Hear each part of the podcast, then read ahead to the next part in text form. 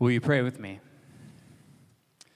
Come, Holy Spirit, and today may your word be preached with boldness, heard with attentiveness, and obeyed with readiness. Through Jesus Christ our Lord. Amen. Please be seated. For those of you who don't know me, my name is Hunter Myers. I'm the student ministry director here at the Cathedral Church, and it is such a joy to be with you at this Easter Vigil. What did Mary Magdalene and Mary, the mother of James, say along the way to the tomb?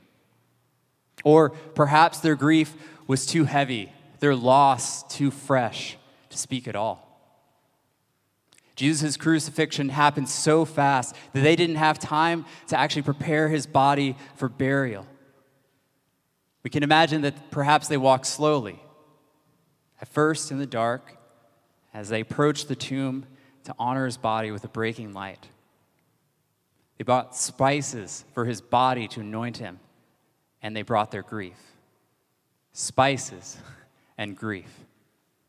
26 chapters earlier in gospels uh, in Matthew's gospel, wise men brought gifts of gold and frankincense and myrrh for the baby Christ. In fact, everyone who has ever sought Jesus has brought something to him. Some brought gifts. Others brought wounds in need of healing.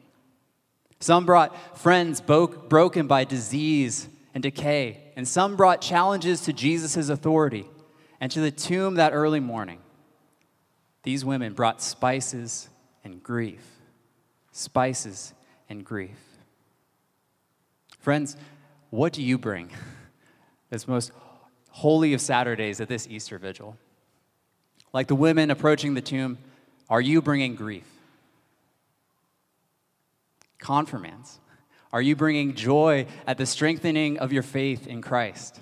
Or perhaps you bring trepidation of a long life yet to be lived in daily faith and obedience. For the rest of us, are you bringing tomorrow's tasks that are racing through your mind?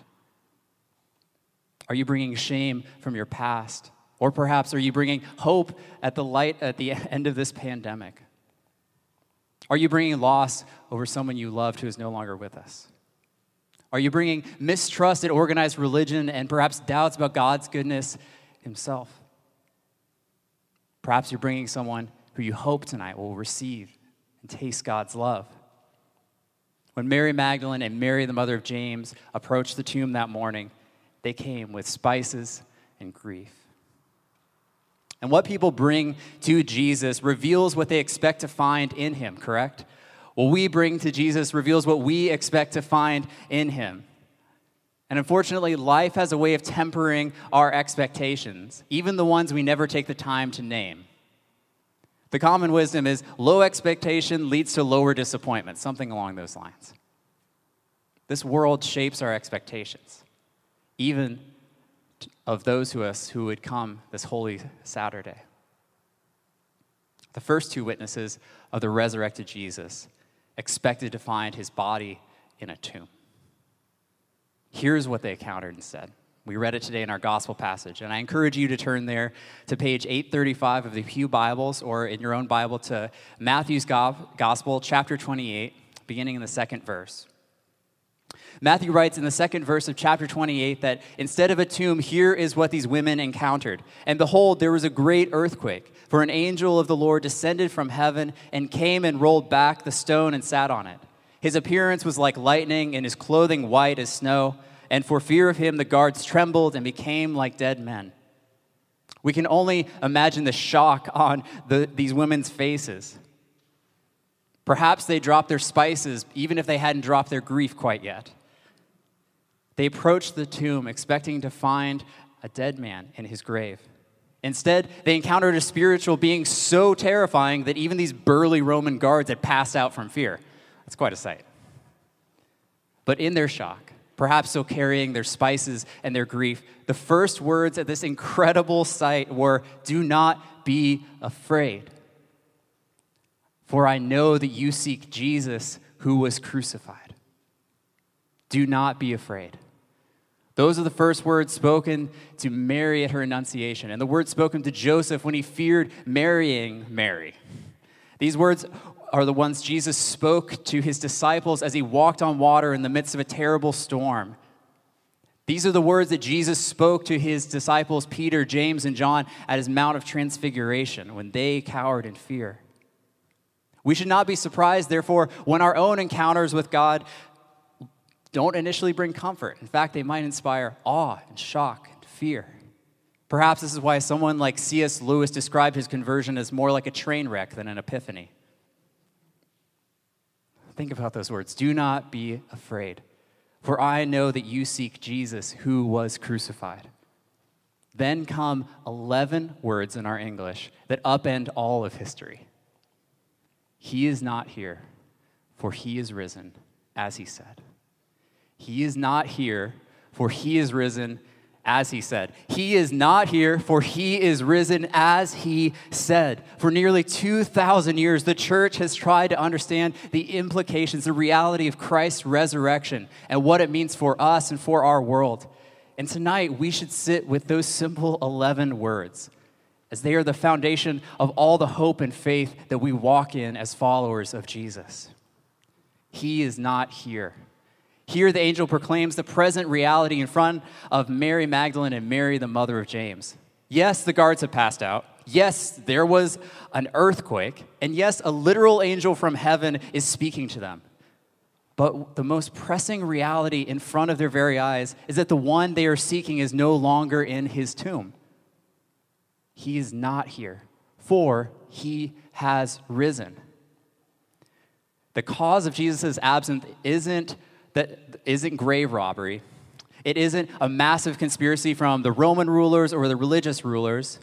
He is risen. Christ has risen from the death. Not resuscitation, where the body's functions are paused and then start back up again. Not disappearance, not displacement, resurrection. Death itself has been conquered, losing the grip on body and soul in the resurrection of Jesus. You see, the women like us, they understood grief. They even understood crucifixion. But a new reality met them at the tomb that morning. He is not here, for he is risen, as he said. As shocked as the women were, Christ was only fulfilling and being true to his word. In his ministry, constantly, Jesus pointed forwards to the cross and the empty tomb. But only after his life and his death and his resurrection has the church been able to understand that these were promises being fulfilled. As St. Augustine wrote in his catechetical discourse, he says, It was predicted in the prophets that Christ would suffer on a cross at the hands of his own people, and so it has happened. It was predicted that he would rise again, and he rose again. What then? Will the other predictions not also come to pass? It is clear that just as those predictions came true, so also will these, whatever tribulations those who follow him have to walk through, and the day of judgment and the resurrection of the dead. Friends, the promises of our faith hinge on Christ's empty tomb. Resurrection is the new reality in Christ. And the good news for Mary Magdalene and Mary, the mother of James, is the same good news for us this evening. Christ is risen. Christ, our conquering king, Whatever we bring to this evening, he brings victory. The tomb is empty. Is this moment not the paradigm of gospel faith? We seek Christ as we are, bringing our sins, bringing our disappointments, bringing our anger, our losses, our own spices and grief. And instead, we encounter not only a Savior who can empathize and sympathize with our weaknesses, but we also encounter a conquering King you see, we tend to imagine that Christ was merely asleep for those days in the tomb. Instead, this Easter vigil invites us to greet a king coming back from battle, from conquest. The great tradition of the church has testified to this reality. Um, our friend St. John Chrysostom, a fourth century uh, preacher, proclaimed Christ's victory using these words Let no one fear death, for Christ our Savior has set us free. He has destroyed death by enduring it. He destroyed hell when he descended into it. He put death into an uproar even as it tasted his flesh. Death took a body and discovered God. It took earth and encountered heaven. It took what it saw and it was overcome by what it did not see. That early Easter morning, bearing spices and grief, Mary Magdalene and Mary, the mother of James, encounter the true king, the only one who wrought our full salvation in his cross and in the empty tomb.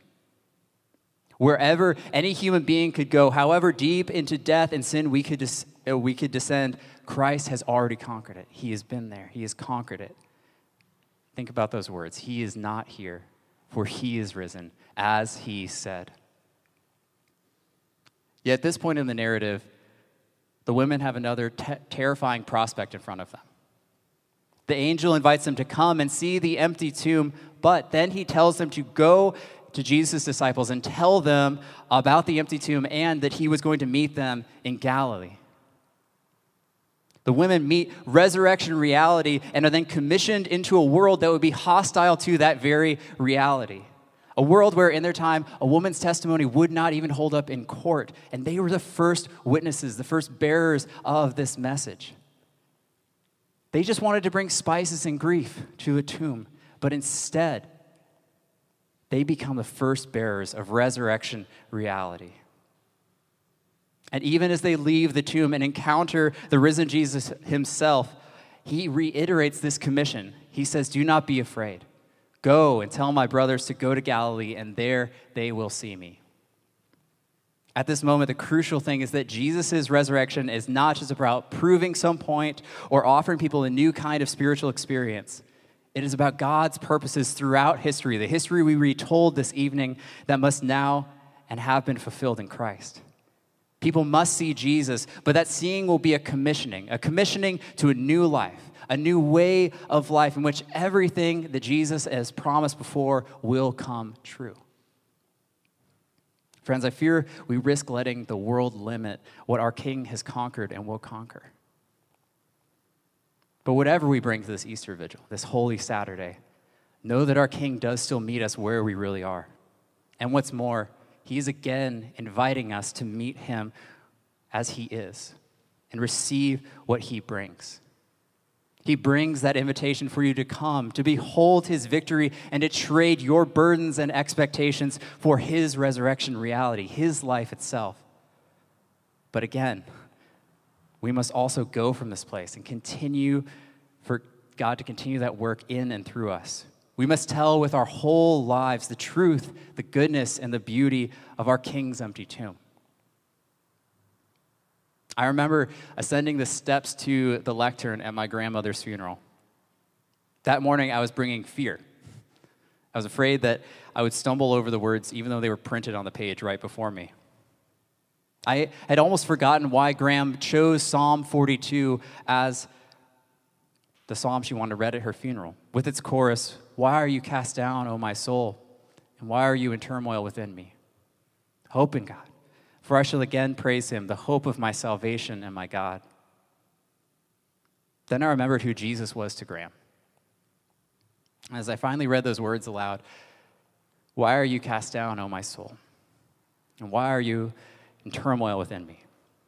Hope in God, for I shall again praise him, the hope of my salvation and my God. I realized that this was the chorus of her life and all who would follow after Christ. Her life was marked by Christ's empty tomb, and ours can be too. We, are, we can bear our weariness and our dark disturbances of our soul to our King. And in his victory, we can find hope, salvation, and even praise in the darkest of circumstances. For my grandmother, that was the chorus even at her funeral. Christ's tomb really was empty, and that was worth hinging her life on. And that is who we get to, how we get to live to. Friends, he is not here, for he has risen as he said. Confirmands, this is the faith that you have been, the mature faith that has been confirmed in you this evening. Church, our faith is in this, is in this same victorious King. So do not be afraid when Christ upends your expectations. He has a tendency of doing that. Come to him all the same. And as you go from this place, tell with your life the resurrection reality our King brings. Again, closing in the words of our friend St. John Chrysostom Christ is risen, and you, O death, are annihilated. Christ is risen, and the evil ones are cast down. Christ is risen, and the angels rejoice. Christ is risen, and life itself is liberated. Amen.